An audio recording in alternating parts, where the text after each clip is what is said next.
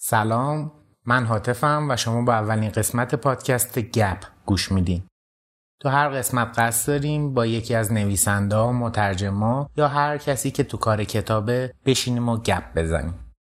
تو اولین قسمت محمد رضا پایدار دوست عزیزم و دوست قدیمیم دعوت ما رو پذیرفته و اینجا در خدمتشیم و می‌خوایم راجع به کتاب با هم دیگه صحبت کنیم.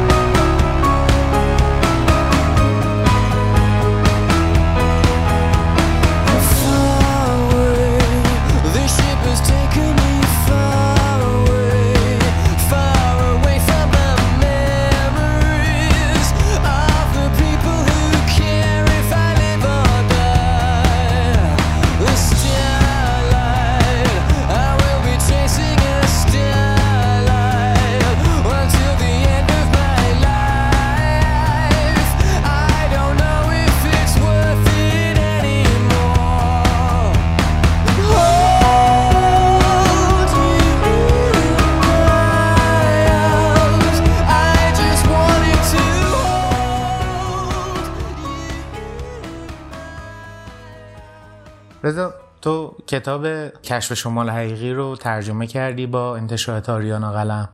طبیعتا خیلی تجربه جذابی بوده برات.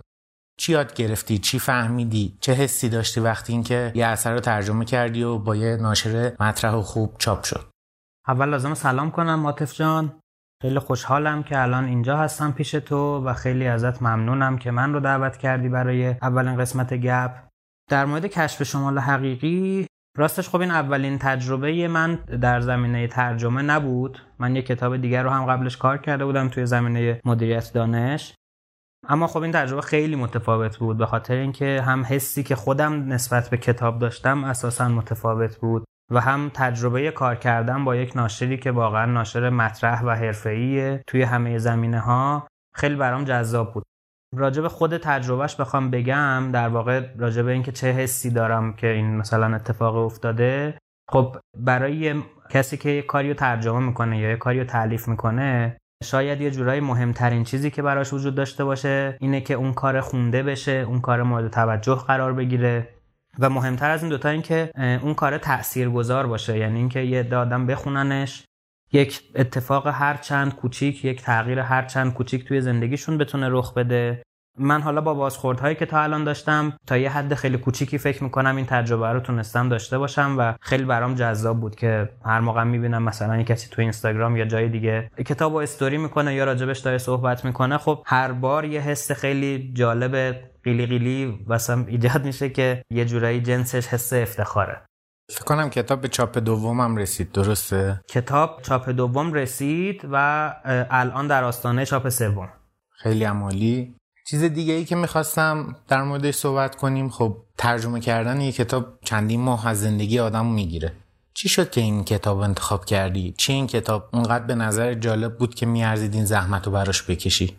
نکته اولش اینه که کشف شمال حقیقی خب فرایندش از زمانی که شروعش کردم یعنی حوالی آبان 96 بود که استارتش خورد.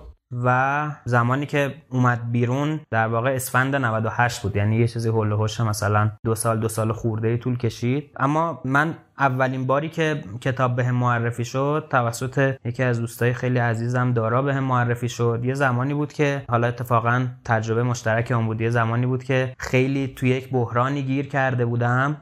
یه جورایی خیلی مستحصل بودم. نمی‌دونستم چی کار باید بکنم نمی‌دونستم چه هدفی دارم. و اولین چیزی که برام بود این بود که دقیقا چی کار می‌خوای تو زندگیت بکنی؟ با زندگیت قراره چه اتفاقی بیفته؟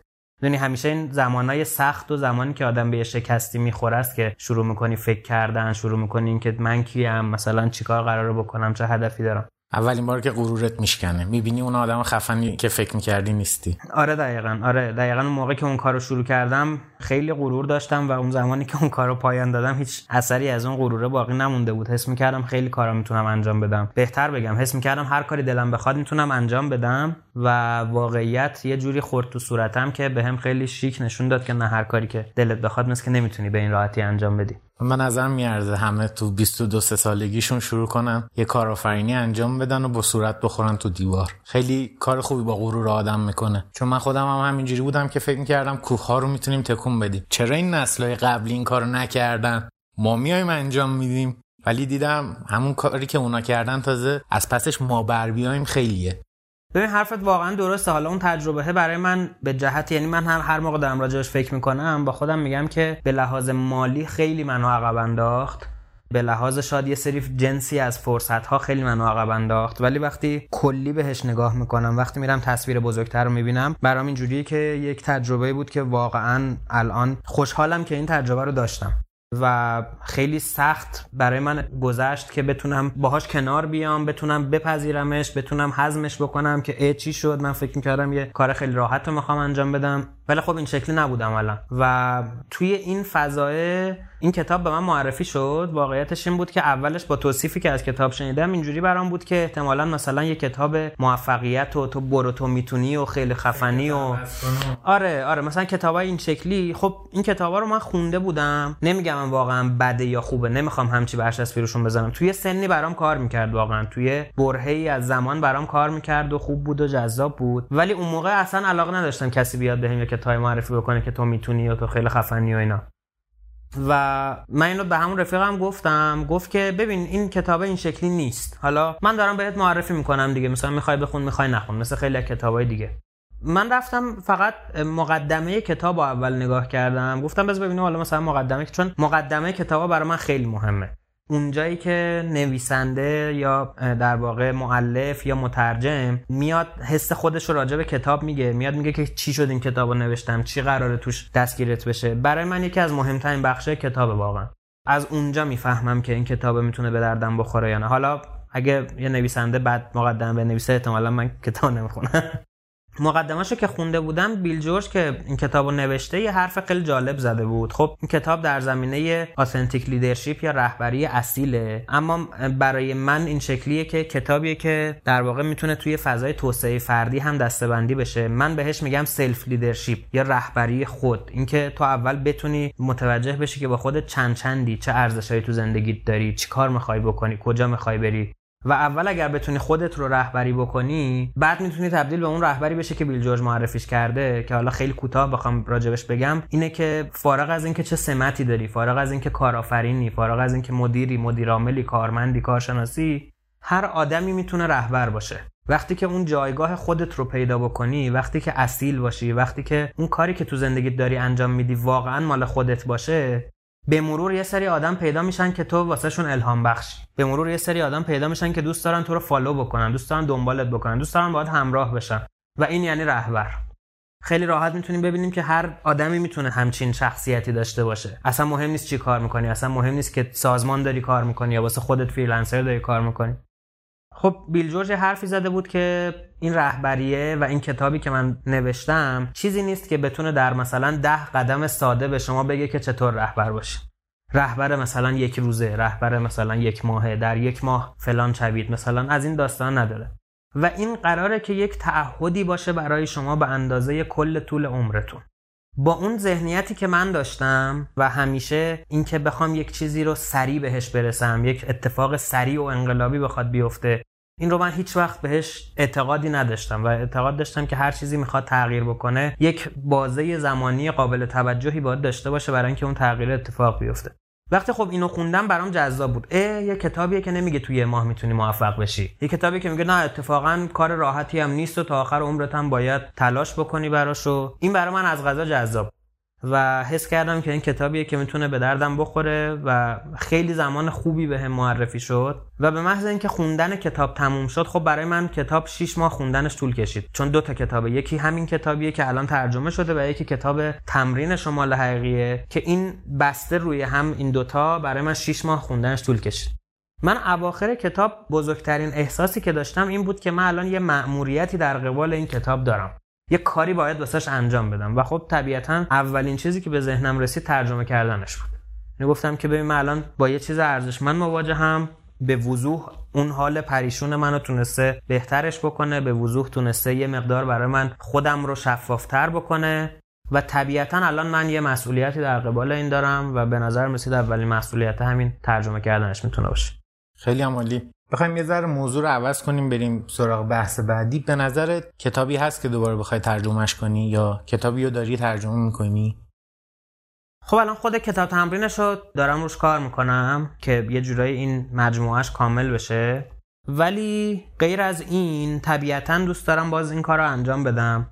انصافا کار لذت بخشیه و حالا برخلاف اینکه واقعا کار سختیه. ببین چون فارغ از اینکه اصلا تو با ناشری کار می‌کنی یا نمی‌کنی یا با چه ناشری کار می‌کنی نمی‌تونی. حداقل من همچین برداشتی دارم. نمی‌تونم مطمئن بگم. ولی برای من این شکلیه که نمی‌تونی رو کتاب به عنوان مثلا بگی خب من مترجم کتابم و قراره که کل زندگی ما از این راه بگذرونم. می‌دونی؟ یعنی منفعت مالی واسط نداره به اون معنی. ولی انقدر منفعت معنوی می‌تونه برات داشته باشه و انقدر حس خوبی برای من حداقل داشت که یه چیزیه که یه جورایی الان یه مقدار معتاد شدم که دوباره مثلا بخوام این کار رو انجام بدم دوباره برم تو فرندش قرار بگیرم. دوست دارم کتاب های بعدی که کار می‌کنم جنسش همین فضاها باشه. مثلا فضای رهبری با تمرکز بر رهبری و توسعه فردی اینکه آدم ها بتونن توانمند بشن آدم ها بتونن انتخاب هاشون و اختیارشون رو تو زندگی ببینن. دوستم تو این فضاها کار بکنم بازاره الان ولی خب خود کتاب در واقع تمرین شمال حقیقی رو در دست دارم که اگر باز افتخار داشته باشم با آریانا قلم کار بکنم که طبیعتا خیلی بی‌نظیر و ایداله الان کتابی که داری می‌خونی چیه؟ الان کتابی که دارم می‌خونم دو تا کتابه. من معمولا همزمان دو تا کتاب می‌خونم. روی کتاب خیلی سخت تمرکز می‌کنم. حوصله‌ام سر میره. یه کتاب ایران بین دو انقلاب یروان آبراهامیان مال نشر نی که خب خیلی شناخته شده است. یه کتاب دیگه هم هست. این مال خود آریانا قلمه. اسم اصلیش استوری تلینگ ویت دیتا که داستان پردازی با داده ها ترجمه شده. این دوتا کتاب الان دارم می‌خونم فعلا. ما خیلی وقت هم دیگر رو می‌شناسیم. تو این مدت تو منو به عنوان یه آدمی که خب تنده. سریع واکنش نشون میده و منم به عنوان یه آدمی که حالا مهربونی و از کناری خیلی از مسائل میگذری شناختمه. موضوعی هست که الان چند وقتی از خودم هم درگیرشم. و سوال اصلی وقتیه که ما از دیدگاه خودمون یه مسئله رو می‌سازیم. حالا این می‌تونه تو محیط کار باشه می‌تونه محیط دوستان خانواده هر جایی باشه. ما یه داستانی برای خودمون می‌سازیم و بر اساس این داستان شروع می‌کنیم با دیگران رفتار کردن. و عموما چون این داستان اگر از جنس این باشه که گله ای از دیگران داشته باشیم یا از جنبه این باشه که ناراحتی تو دلمون باشه یا حالت پرخاشگری منفعلانه است انگار. می‌دونیم داریم چیکار می‌کنیم طرف مقابلم می‌دونه ولی جوری با هم رفتار می‌کنیم که به این سمت نره. من خودم برای خودم خیلی پیش میاد این قضیه که چطوری آدم از این دیوار بگذره. یعنی چطوری به نظرت ما می‌تونیم طرف دیگه ماجرا رو ببینیم؟ چون چیزی که به نظرم باعث میشه این حل نشه اینه که همه چیز دو طرف داره و وقتی جنبه طرف مقابل رو نمی‌بینیم مخصوصا اگه عصبانی باشیم اگه ناراحت باشیم این اتفاق میفته راه حلی داری برای اینکه چجوری این دیوار رو بتونیم ازش بگذریم؟ اولا که من صاحب نظر این حوزه نیستم. نظر و تجربه خودم رو فقط می‌تونم بگم. راستش خب خیلی هم زیاد روی این قضیه سعی کردم برای خودم کار بکنم. چون ذهن من تا یه حد زیادی صفر و یکی بود. الان هم هست ولی کمتره. که میگم بود یعنی قبلا خیلی بیشتر بود. اینجوری بود که مثلا من با حاطف یا می‌تونم مثلا تعامل بکنم می‌تونم شراکت بکنم یا نمی‌تونم. چیز این وسط وجود نداشت. می‌دونی فضا واسه من سیاه یا سفید بود. یا حاطف آدم خوبی است یا آدم بدی است این که دارم میگم حاطف در مورد همه آدم های اتفاق میافتاد. مادر من یا آدم خوبیه یا آدم بدیه؟ نمی‌دونم. فلان آدم اصلا سیاستمدار آدم خوبیه آدم بدیه. اون آدم هر, هر کسی هر کسی. دو تا جنبه بیشتر نداشت. یا صفر بود یا یک. چیزی که به نظر من کمه ببین الان هم ما توی وضعیتی هستیم که واقعا شرایط زندگی راحت نیست. داریم راجع به ایران صحبت می‌کنیم. واقعا شرایط زندگی شرایط جنس معاش جنسش بیشتر الان شبیه بقا شده. یعنی که فقط به جنگی برای اینکه زنده بمونی انگار. تو این شرایط طبیعتا همه آدم ها این شرایط رو دارن درک می‌کنن. همه آدم ها دقدقه های خودشون رو دارن. همه آدم ها نوع نگاه خودشون رو دارن. غمای خودشون رو دارن. حاطف من مهمترین چیزی که می‌بینم اینجا شاید اگر بخوام دوتا بخشش بکنم یک تعامل و گفتگو به صورت افراتیه یعنی اینکه واقعا من مطمئن باشم که در بیشترین حد ممکن به محض اینکه یک چیزی میره رو مخم به محض اینکه یک چیزی اذیتم می‌کنه میرم و با اون آدمه تعامل می‌کنم. فارغ از اینکه چی می‌خواد بشه بعدش فارغ از اینکه چه اتفاقی می‌خواد بیفته. و توی این تعامله اما یک چیزی هست که می‌تونه خیلی تاثیرگذار باشه. یک جنسی از آسیب پذیر بودنه. یعنی چی؟ ببین من رابطه که با تو دارم برای من ارزشمنده. من دوست دارم این رابطه رو نگه دارم دوست دارم این رفاقت رو نگه دارم. و خیلی جاها ممکنه که من یه گافی بدم تو یه سوتی بدی نمی‌دونم رفتارهای عجیب غریب داشته باشیم موقعیت های مختلف. یه روز تو حالت خوب نیست یه روز من حالم خوب نیست. خیلی یه چیز عادیه. ولی گیر اونجایی به وجود میاد که من توی رابطم با تو یا توی تعاملم با تو می‌خوام هر جوری شده وجهه خودم رو نگه دارم. می‌خوام هر جوری شده حاضر نباشم اینو بپذیرم که آقا منم یه نقطه ضعفی دارم منم ممکنه اشتباه بکنم.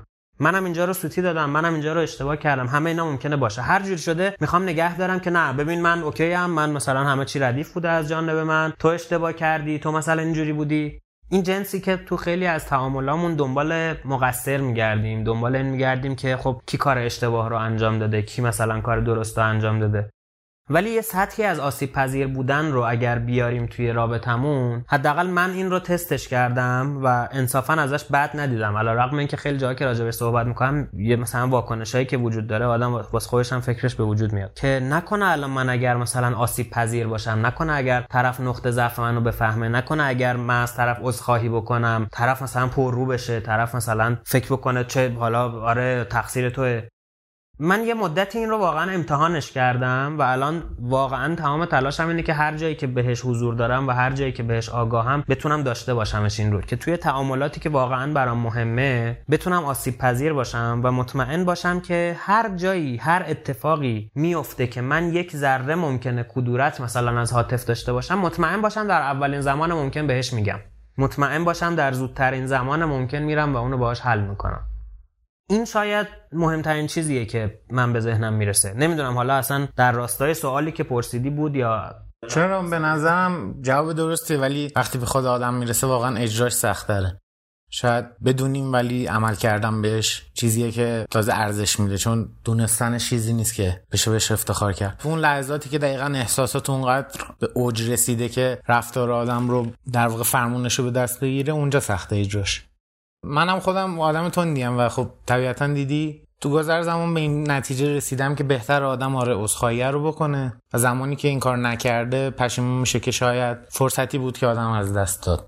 ولی چیکار کنیم وقتی طرف مقابل نمی‌خواد قدمی برداره؟ راهی وجود داره به نظره ببین یه نکته اول راجع اون چیزی که گفتی بگم. گفتی که عرض به حضور شما که ما ممکنه بدونیم اینو ولی اجرا کردنش سخت باشه. خب این طبیعتا همینطوریه. ببین الان که من دارم این حرفو می‌زنم اصلا نباید این برداشت رو داشته باشی که من اوکی این آدمی هم که دیگه الان هر آدمی می‌بینم می‌خوام آسیب پذیر باشم تعامل بکنم. نه. ببین داریم راجع به آدم صحبت می‌کنیم و حداقل مهمترین چیزی که می‌تونه اتفاق بیفته برای اینکه این فرکانس این رفتار رو ما در خودمون بیشتر بکنیم اینه که تمرین بکنیم هی تمرین بکنیم و یک سری تلنگرهای کوچیکی برای خودمون تو زندگیمون داشته باشیم که باعث بشه که هی آگاه بشیم به این. من دوست دارم یه مثال خیلی کوچیک بزنم. از کاری که خودم کردم و الان خیلی وقت داره واسم کار می‌کنه.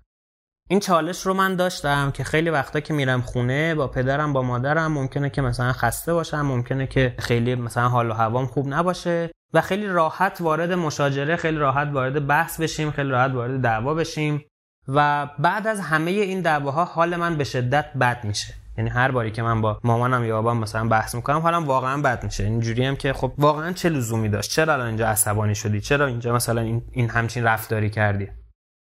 یه کار کوچیکی کردم که خیلی برام جواب میده. اومدم روی دست کلیدم که می‌خوام هر روز برم خونه باز بکنم. یه کاغذی نوشتم و چسبوندم اونجا و این کاغذه خیلی ساده نوشته که اگر امشب آخرین شبی باشه که می‌تونی این آدم رو ببینی. همین. و این باعث میشه که ببینید نکته که داره اینه که گذاشتم رو کلیدم که هر روز که می‌خوام برم خونه دقیقا قبل از اینکه پدر مادرم می‌بینم این کاغذه رو باش مواجه میشم. نه اینکه مثلا نوت بذارم تو گوشیم مثلا یه آلارم بذارم فلان اینا. و این داره هر باری که من میرم خونه به یادآوری می‌کنه که این آدم ها چقدر برام عزیزن و چقدر بودن باهاشون در لحظه برام مهمه و چقدر دوست دارم رابطه خوبی باهاشون داشته باشم. همین یه قدم خیلی کوچیکه که من به نظر خودم انجام دادم ولی از موقعی که این کاغذ رو گذاشتم واقعا تا الان دیگه هیچ بحثی نکردم. یه, یه طور دیگه ای اصلا می‌بینم موقعی که مثلا یه چیزی می‌تونه جرقه یه بحث رو بزنه برام. به نظرم میشه از این کار رو انجام داد. یعنی خیلی جاها که برای آدم مهمه و می‌دونی اینا تمرینای کوچیکیه که بعد به مرور مثل اون چیزی که جیمز کلیر توی اتمیک هابیتس میگه یه سیستم داری برای خودت می‌سازی یه مکانیزم حمایتی داری برای خودت می‌سازی که هر بار به یادت بیاره چون طبیعت ما این شکلیه که این یادمون میره. این رفتارهایی که دوست داریم داشته باشیم یا فقط موقعی که حالمون خوبه میگیم آره من دیگه از این به بعد می‌خوام آدم این شکلی باشم دیگه تند نباشم دیگه مثلا قضاوت نکنم فلان. به نظرم خیلی حرف جالبی زدی چون چیزی که باعث میشه معنا پیدا کنه ارزش پیدا کنه مرگه. در واقع مرگ و وقتی نگاه می‌کنیم تازه می‌فهمیم که چه ارزشی تو زندگی وجود داره. و دقیقا من همین دلیله که بهشت خیاله چون تو بهشت چیزی پایان نداره. و چیزی که واقعی دقیقا چیزیه که پایان داره و این باعث میشه که دقیقا ما ارزش و معناش رو بفهمیم. من یاد دعوایی که با بعضی از دوستام قدیما کردم میفتم که الان یادم نیست دعوا سر چی بود. فقط یادم که مثلا یه نفر از دست رفت و تو پنج سال ده سال اینا اصلا اینجور چیزا به نظر معنا پیدا نمی‌کنه. و دقیقا مثلا چیزاییه که امثال کامو اینا میگن. وقتی به اون آخر ماجرا نگاه کنیم می‌بینیم چقدر این مسیر مهمه. ولی وقتی بی هدف همینجوری کور داریم زندگی می‌کنیم و مقصدی نداریم خب هر کاری هم اوکی دیگه و اونجوری نمیره رو مخمون و همینجور رفتارهای جسته گریختر انجام میدیم و جلو میریم. به نظرم می‌تونه جواب بده ولی سختی قضیه این جدال همیشگیه که باید یادمون باشه چون همیشه یادمون میره. ببین حاطف به نظرم می‌دونی کم کم تبدیل به یک بخشی از تو میشه. برای من حداقل این شکلیه. می‌دونی باز دوست دارم راجع به اون سیستم جیمز کلیر صحبت بکنم. داستان اینه که وقتی تو یک چیزهایی رو برای خودت یه خورده عادتهایی رو ایجاد بکنی و سعی بکنی روی این عادت ها حرکت بکنی حالا از هر جنسی می‌تونه باشه. می‌تونه عادت سلامتی باشه عادت مالی باشه عادت رفتاری باشه هر کدوم از اینا می‌تونه باشه. بعد از یه مدت اون تبدیل به یک بخشی از تو میشه که وقتی ازت میگیرنش دیگه اذیت میشی. خیلی از این عادت ها ممکنه ما توی مثلا زندگیمون داشته باشیم. شاید اولش مثلا می‌دونی یه جورایی انگار مثل رانندگی کردن میمونه. آدم اول که می‌خواد رانندگی یاد بگیره مثلا با خودش میگه من واقعا همه این کارا رو باید با همدیگه مثلا حواسم بهشون باشه؟ واقعا مثلا هم حواسم به دنده باشه هم حواسم به کلاچ باشه. بعد یهو کسی اومد وسط مثلا من چه کار بکنم؟ اولش خیلی برامون سخته کلی علمان های مختلفه. ولی می‌دونی وقتی که یک چیزی واقعا ارزشت باشه یک چیزی واقعا برات مهم باشه به مرور که تمرینش بکنی به مرور که هی سعی بکنی توی اون فضای حضور داشته باشی بعد از یه مدت خیلی راحت میشه برات. بعد از یه مدت دیگه تقلا نداری برای انجام دادنش. سخت بودنش سخته واقعا. چون زندگی سخته. زندگی رنج کلا. ولی برای من این شکلیه که زندگیم بدون آدم هایی که توشن هیچ معنایی نداره. حالا هر چقدر پول داشته باشم هر چقدر کتاب داشته باشم هر چقدر اثر داشته باشم. ولی زندگیم بدون آدم هایی که زندگیم هستن هیچ معنایی نداره. بدون تویی که اینجا نشستی بدون پدر مادری که دارم بدون این آدم ها هیچ معنی نداره. نه به این معنی که وقتی یکی از این آدم ها مثلا میمیرن زندگی تموم میشه. به این معنی که تا زمانی که هستن من تمام تلاشمو کرده باشم که از وجودشون سرشار شده باشم. تمام تلاشمو کرده باشم که اگر یه روزی مثلا به هم گفتن که آقا این آدم به هر دلیلی نیست مهاجرت کرده رفته نمی‌دونم مرده دیگه با تو حال نمی‌کنه هرچی بعد از اون روز من دوست دارم با خودم بگم که من با این آدم تمام و کمال بودم و الان هیچ چیزی نیست که من قبطه بخورم من ناراحت باشم که چرا مثلا حواسم بهش نبود. اینه که برام مهمه. یعنی واقعا هم سخته انجام دادن. حرفات خیلی جنبه قبول دارم. عمیقا منم با این حرف موافقم چون من نظر منم اگه آدما نباشن خب چیزی برامون نمیمونه که بخواد زندگیمون رو پر کنه.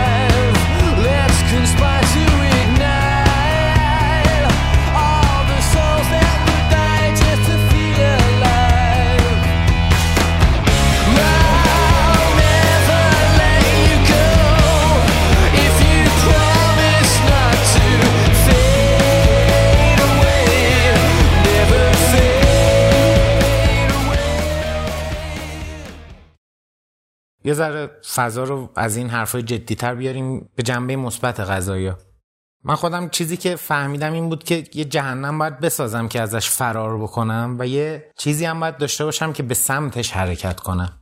دوتا نیرویی که همزمان وارد میشن خیلی من رو بیشتر جلو می‌بره. جهنم می‌دونیم چی جوریه. جهنم اون زندگیه که تنهاییم رنج می‌کشیم. و اون تنهایی باعث میشه که خیلی چیزای دیگه هم باش میاد چون بعدش افسردگی قرار بیاد. چون افسردگی تنهاییه و خیلی چیزای دیگه. وقتی می‌خوایم میفتیم تو سیکل مثبت غذایی اوکی می‌دونیم جهنم چیه.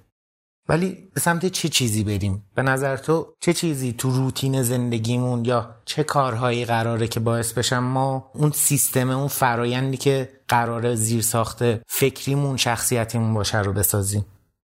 الان داشتی می‌گفتی داشتم بهش فکر می‌کردم که نمی‌دونم دقیقا اون جهنمه برای من نمودش چیه.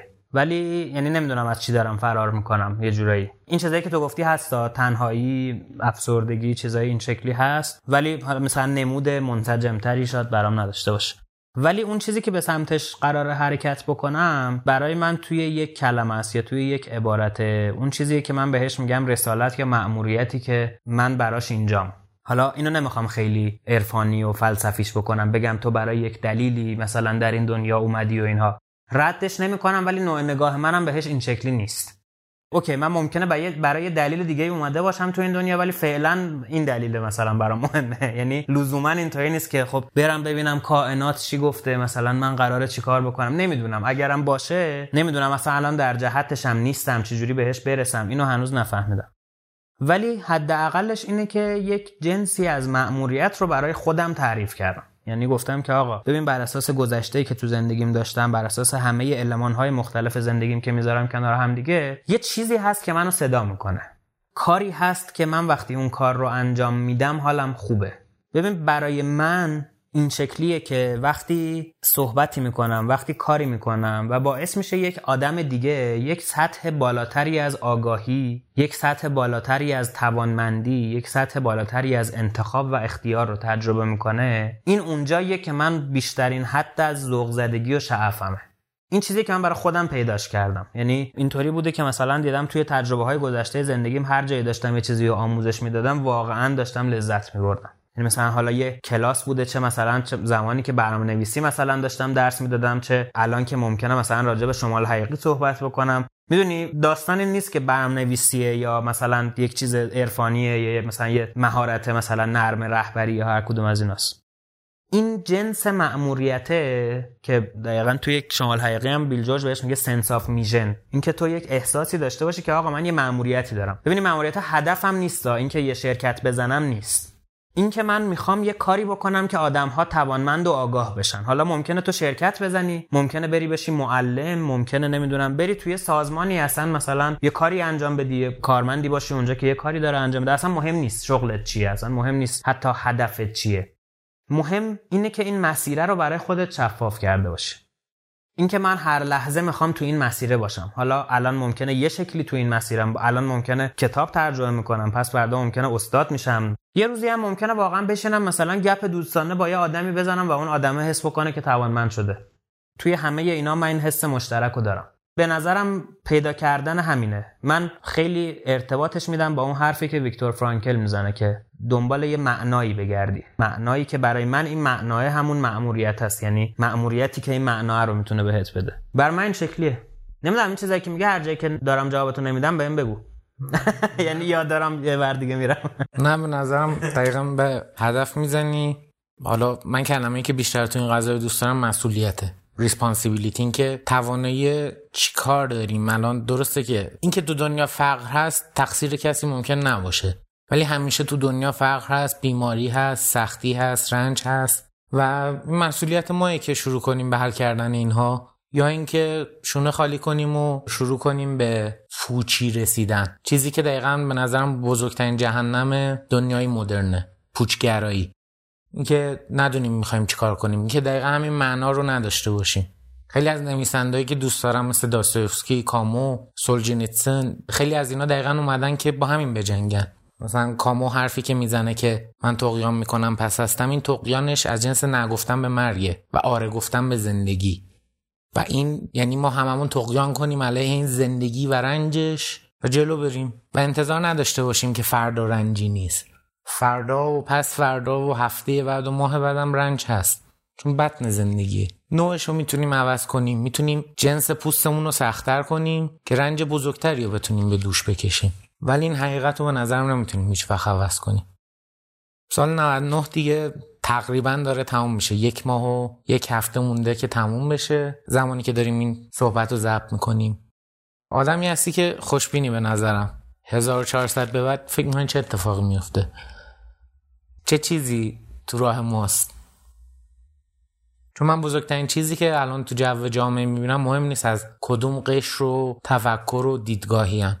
یه پرده ناامیدیه و بزرگترین کاری که خودم تونستم حداقل بکنم اینه که خودم از تیررس اخبار رو این فضا دور کنم و درگیر مسئولیت فردی بشم ولی باز قضیه رو عوض نمی‌کنه ببین برای من که هست قطعا. سربازیم تمام میشه. سربازی آره، این حداقل اتفاقی آره آدم سالی که سربازیش تمام میشه هر چی قدم کف باشه آره. باز تو برای خودم راستش خیلی خوشبینم به 1400 یعنی پلن های جذابی برای خودم دارم که اسم می‌کنم باحاله. حالا فارغ از اینکه تو دنیا چه اتفاقی داره میفته فکر می‌کنم تا یه حدی مستقل باشه. سربازی شاید مستقل نباشه. ولی یه بحثی رو جدیدن درگیرش شدم این فضاهای تغییرات اقلیمی و اینها. یه جورایی میشه گفت که ناامید کننده ترین بحثی هست که من تا حالا در زندگیم باش مواجه شدم. فارغ از اینکه چه مرزهای سیاسی وجود داره فارغ از اینکه اوضاع اقتصاد حالا ایران میشه جمع کرد دنیا رو می‌خوای چیکار کنی؟ آره آره. و از قضا حالا خیلی از این جالب گریز کوتاهی بزنیم. از غذا خیلی از پیش بینی هایی که داره انجام میشه راجع به این تغییرات اقلیمی و اینها به نظر می‌رسه که ایران یکی از جاهای امنه نسبتا در طولانی مدت. یعنی یکی از جاهایی نسبت به خیلی جاهای دیگه کمتر آسیب می‌بینه. به مثلا همین اتفاقی که دو سه روز پیش افتاد یه تیکه از یخچالای طبیعی هیمالیا افتاد و ترکید و این داستانا سیل و اینا را افتاد. هند یکی از آسیب پذیر هاست گویا.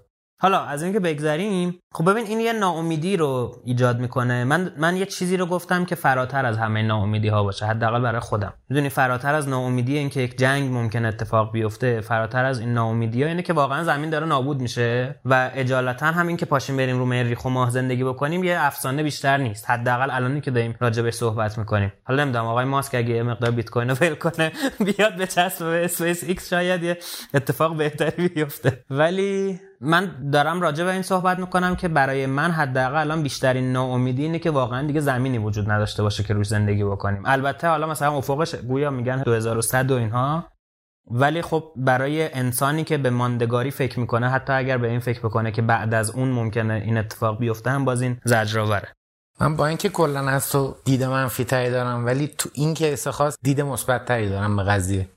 فکر می‌کنم این داستانه کلا گرمایش جهانی و اتفاقات اقلیمی که داره تو دنیا میفته حالا چه آتیش سوزی ها چه تغییرات آب و هوایی آب شدن این یخچال های قطب ها بشر موجود عجیبیه. بشر خیلی توانمنده ولی در این حال خیلی احمق هم است از این جنبه که تهدیداشو نمی‌بینه.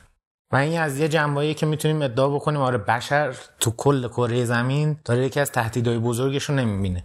ولی از یه جنبه من یه امیدواری دارم که اگه این مشکل به قدری بزرگ بشه که مثلا شما فرض کن این پیش ها رو که می‌کنن که فلان شهرها میره زیرا کافی یکی از اون شهرهای که الان شهری که الان یه بندر معروفان پره مثلا نیویورک وقتی قرار بره زیرا یعنی چی؟ اون موقع آدما واقعا به نظرم می‌فهمن و زنگ هشداری میشه و شروع می‌کنن تازه مشکل حل کردن. طبیعتا دیر میشه همه چیز دیر میشه. ولی باز به نظرم تو افق بلند مدت تر می‌تونیم حلش کنیم چون اگه خودمون به وجودش آوردیم خودمونم می‌تونیم حلش کنیم. ولی آدمایی می‌خواد که جدی بگیرن قضیه رو. و من به هر چیزی ناامید باشم و کلا دیده بعدی داشته باشم به خلاقیت بشر خیلی دید مثبتی دارم. به نظرم یه تیمی یه دانشمندی یه آدمایی یه جای این کره زمین دارن کارایی می‌کنن که قراره تو جنبه مختلف صنایع مختلف یا موضوعات مختلف نوآوریاشون کلی از مسائل حل کنه. از داستانایی که حالا دارن تلاش می‌کنن سوختای فسیلی جایگزین بشه تو اشل کلیتر تا اشل جزئیتر که مثلا وقتی بتونن باتری و یه انقلاب توش به وجود بیارن یکی از اصلی ترین موانع استفاده گسترده تر از برق هم حل میشه. تو این جمعه امیدوارم که وقتی اونقدر اوضاع خراب بشه ما بفهمیم و شروع کنیم با همون نوآوری و خلاقیتی که بشر داره. نه طبیعتا من ولی آدم هایی که این کار انجام میدن مشکل رو کم کم حل کنن. یعنی ولی من به ایران خودمون ناامیدترم. دقیقا برعکس تو به قضیه نگاه می‌کنم شاید. ولی به زندگی فردی خودم دوباره همچنان امیدوارم چون تو این دو سه سال یاد گرفتم که درم من نظام این کار خودم بکنم. اگه نمی‌تونم کاری بکنم حداقل ادعاشو هم نکنم قرم نزنم راجبش اعصاب دیگران رو هم کمتر خوب بکنم.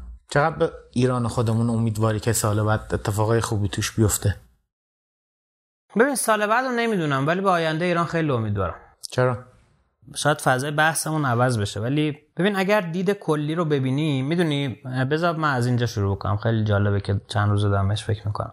گیری که داریم اینه که خیلی از شخصیت ها و وقایع رو که در طول تاریخ اتفاق افتاده یا نسبت بهشون اطلاع و آگاهی نداریم یا اطلاع و آگاهیمون نسبت بهشون کمه و محدوده. نمود یکی از اینها اینه که خیلی از شخصیت ها برای ما سفید یا سیاهن. بذار راجع به شخصیت های صحبت بکنم که خیلی به نظر میاد شفافه وضعیتشون. شخصیتی مثل مصدق شخصیتی مثل امیر کبیر شخصیتی مثل ناصر الدین شاه. اینها احتمالا الان اون دوتای اول برای ما سفیدن اون سومی برای ما سیاهه و موضعمون کاملا مشخصه در مقابل اینا. ولی از غذا به حداقل گواه تاریخ هیچ کدوم از این شخصیت ها سفید یا سیاه نیستن و همشون توی های مختلف خاکستری قرار دارن. حالا یکی خاکستریش تیره تره یکی خاکستریش روشنتره. ولی وقتی که میری وقتی که مثلا خیلی با جزئیات میری زندگیشون رو و بقایشون رو می‌خونی می‌بینی که از غذا خیلی هم اینطوری نیست که مثلا یه آدم مثلا آدم فکر کردم خوبیه چرا پس این کارا رو کرده؟ یا مثلا یه آدم فکر کردم انقدر بده چرا مثلا از این چیزای به این خوبی حمایت کرده؟ وضعیتی که الان ما توش هستیم هم به نظرم بخشی از تاریخ ایرانه برحال یعنی حداقل چند سال دیگه میشه بخشی از تاریخ ایران اتفاقاتی که افتاده. ببین به لحاظ سیاسی به لحاظ اقتصادی به لحاظ هر کدوم از اینها که ببینی طبیعتا الان یک چیزهایی از جنس چالش داریم.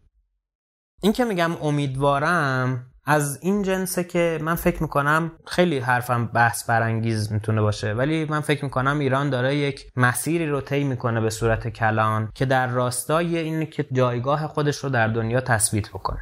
نمیگم همه سیاست ها درسته یا همه سیاست ها غلطه. ببین اون مقدمه که گفتم برای اینه که ما خاکستری ببینیم. این این نگاه رو داشته باشیم که همه چیز سفید یا همه چیز سیاه نیست. این اتفاق می‌تونه بیفته اما یه چیزی میگم که ممکنه که کلی برام فوش به همراه داشته باشه. چیزی که میگم اینه که همیشه حکومت یک کشور نمود مستقیمی از این اعتقاد من شخصا نمود مستقیمی از مردم اون کشوره. به محض اینکه مردمی اراده بکنن که حالشون خوب باشه اون حکومت هم به همون سمت میره که حال مردمش خوب باشه و حال خودش خوب باشه. حالا ممکنه بگی که اوکی یعنی چی؟ مثلا راهکار انقلاب راهکار فلانه نه راهکار هیچ کدوم از اینا به نظر من نیست. راهکار اینه که در جهت آگاهی حرکت بکنیم. راهکار اینه که بذار اینجا پرانتز باز بکنم که این حرف که دارم می‌زنم برای گفتم 1400 نمی‌دونم. چون من دارم خیلی واضح بلند مدتی رو نگاه می‌کنم. یعنی اون چیزی که من دارم راجبش صحبت می‌کنم شاید حتی جرقه‌اش مثلا 1420 اتفاق بیفته. نمی‌دونم مثلا من میگم این نموده کاملا وجود داره. یعنی اگر یک حکومتی رو می‌بینی که خوبه یا بده می‌تونی خیلی راحت و مستقیم نتیجه بگیری که ملتش خوبن یا بدن یا خاکسترین و من این رو حداقل در الان ایران خودمون می‌بینم. البته که این رو کاملا اعتقاد دارم که بالاخره یک سیستمی می‌تونه وجود داشته باشه که اون سیستم یک سری رفتارهایی رو جهت بده و مثلا یه سری اتفاقهای اجتماعی و اینها بیفته. ولی حداقل توی کیس ایران اگر برگردیم به تاریخ اجتماعی ایران نگاه بکنیم به جامعه شناسی تاریخی ایران نگاه بکنیم متوجه میشیم که داستان 1400 به تنهایی نیست. داستان یک تاریخیه که شاید مثلا 500 سال 600 سال اتفاق افتاده توی ایران و خیلی الگوهای مشترک الگوهای وحشتناک مشترک رو می‌تونیم ببینیم. چیزهایی که می‌تونیم ببینیم که آقا مردم ایران یک سری رفتارهای نشون دادن از خودشون مردم ایران یک سری چیزهایی رو از خودشون نشون دادن و حاکمانشون هم اتفاقا آینه تمام نمای همون رفتارها بودن و این باعث شده که وضعیتشون خوب باشه یا بد باشه. من امیدم به اینه که جریانهای فکری اتفاق بیفته. من امیدم به یک چیز بلند مدته. ولی من دارم میگم که فارغ از اینکه هر کدوم از این اتفاقها بیفته یا نیفته من امیدوارم به اینکه داره جریانهایی که بتونه آگاهی ایجاد بکنه جریانهایی که بتونه فکر عمیق ایجاد بکنه جریانهای توییتری و تلگرامی رو نمیگم.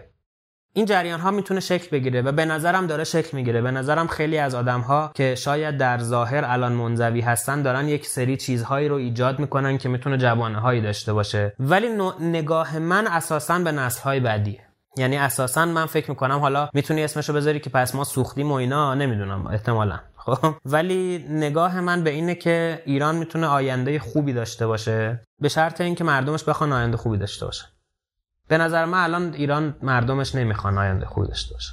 با نوع کار کردن مردم ایران با نوع نگاهشون به مسئله با نوع رفتارشون وقتی که دلار بالا پایین میشه با اینها می‌تونیم ببینیم که ایران هنوز اراده این رو نداره که در رفاه زندگی بکنه. و اینا به حال چیزایی که هست. ولی با آینده امیدوارم. یعنی به نظرم این تغییره به مرور خیلی نرم و در بازه زمانی بسیار بلند می‌تونه اتفاق بیفته و داره میفته. منم حداقل با آینده کوتاه مدت اصلا امیدوار نیستم. من بلند مدتم امیدواریم خوب بشه ولی امیدوارم تو این سیکلای منفی تاریخ گم نشیم که هی اوضاع بد بدتر کنه و بریم به سمتی که تقریبا جبران کردن نشه. و حتی داشتن همین الانمون آرزو بشه. مثلا اتفاقی که کم تو کشورهای همسایمون اتفاق نیفتاده. یه سوالی رو می‌خوام از همه کسایی که باشون صحبت می‌کنیم بپرسم. و اونم اینه که اگه یه کتاب بخوای معرفی کنی چه کتابی رو کشف شمال کشف شمال. ببین کتابی که انقدر متمایز باشه ندارم. من ذهنیت خودم اینه که اگر الان مثلا نوع نگاهی دارم یا ذهنیتی دارم از غذا یک مجموعه کتاب این رو به وجود آوردن که خیلی هاشون دیدهای کاملا متناقضی با هم دیگه داشتن. به این تناقضه من اعتقاد دارم برای اینکه دیدت شفاف بشه. یعنی من خودم شخصا میگم که آقا مثلا مثلا مثلا در یک زمینه ای مثلا اگر من آدمی که طرفدار لیبرالیسم و مثلا اینها هستم چقدر خوبه که برم مثلا کلی کتاب الان تو این فضاها خوندم برم مثلا یه سری کتاب بخونم که واقعا به صورت خیلی جدی و منطقی کمونیسم رو مثلا اومدن سعی کردن تشریح بکنن یا ازش دفاع بکنن و اینها. این از این. ولی داشتی این سوال رو پرسیدی من پررنگ ترین کتابی که تو ذهنم داشت هی اینجوری اینجوری می‌کرد که مثلا منو بگو منو بگو انسان در جستجوی معنای ویکتور فرانکل من واقعا کتاب آره یعنی دقیقا این مثال این داستان اقلیمی و اینا رو برای همین زدم که گفتم در بدترین شرایط رو اگر تصور بکنیم این فضای فکری می‌تونه نجاتمون بده نه اینکه از مرگ نجاتمون بده. از پوچی. آره آره. نه اینکه از اینکه مثلا بیفتیم دو روز دیگه بمیریم از اینکه الان زندگی بکنیم ولی مرده باشیم می‌تونه نجاتمون بده. و من اینو دوست ندارم که الان زندگی بکنم ولی مرده باشم. من این کتاب به ذهنم می‌رسه. خیلی عمالی. صحبت اینا دیگه نداری؟ خدافزی نه, نه. مرسی ازت که من رو دعوت کردی. دوباره لازم بگم که باعث افتخارمه چون خودم پادکستتون رو دنبال می‌کنم به صورت خیلی جدی. و خیلی ممنونم ازت. خیلی ممنونم از تو و از شیما که یک مسیری رو شروع کردین که حداقل در این فضایی که داشتم راجع به امید صحبت می‌کردم یک نقش اساسی می‌تونه داشته باشه تو اینکه جنسی از آگاهی جنسی از انتخاب و جنسی از توانمندی رو برای آدم ایجاد بکنه. و دمتون گرم. همین دیگه خیلی حرف زدم. خیلی خوشحالم که بهمون این افتخار دادی و با همون گپ زدی. هر کدوم از شنونده هم که تو کار کتابه و دوست داره که با هم صحبت بکنیم از طریق وبسایت یا پادکست از طریق نظر گذاشتن می‌تونید با ما ارتباط برقرار کنید و برای مصاحبه ویدئویی یا حضوری باتون هماهنگ کنید. مرسی که به این قسمت گوش دادین. خدا نگهدار.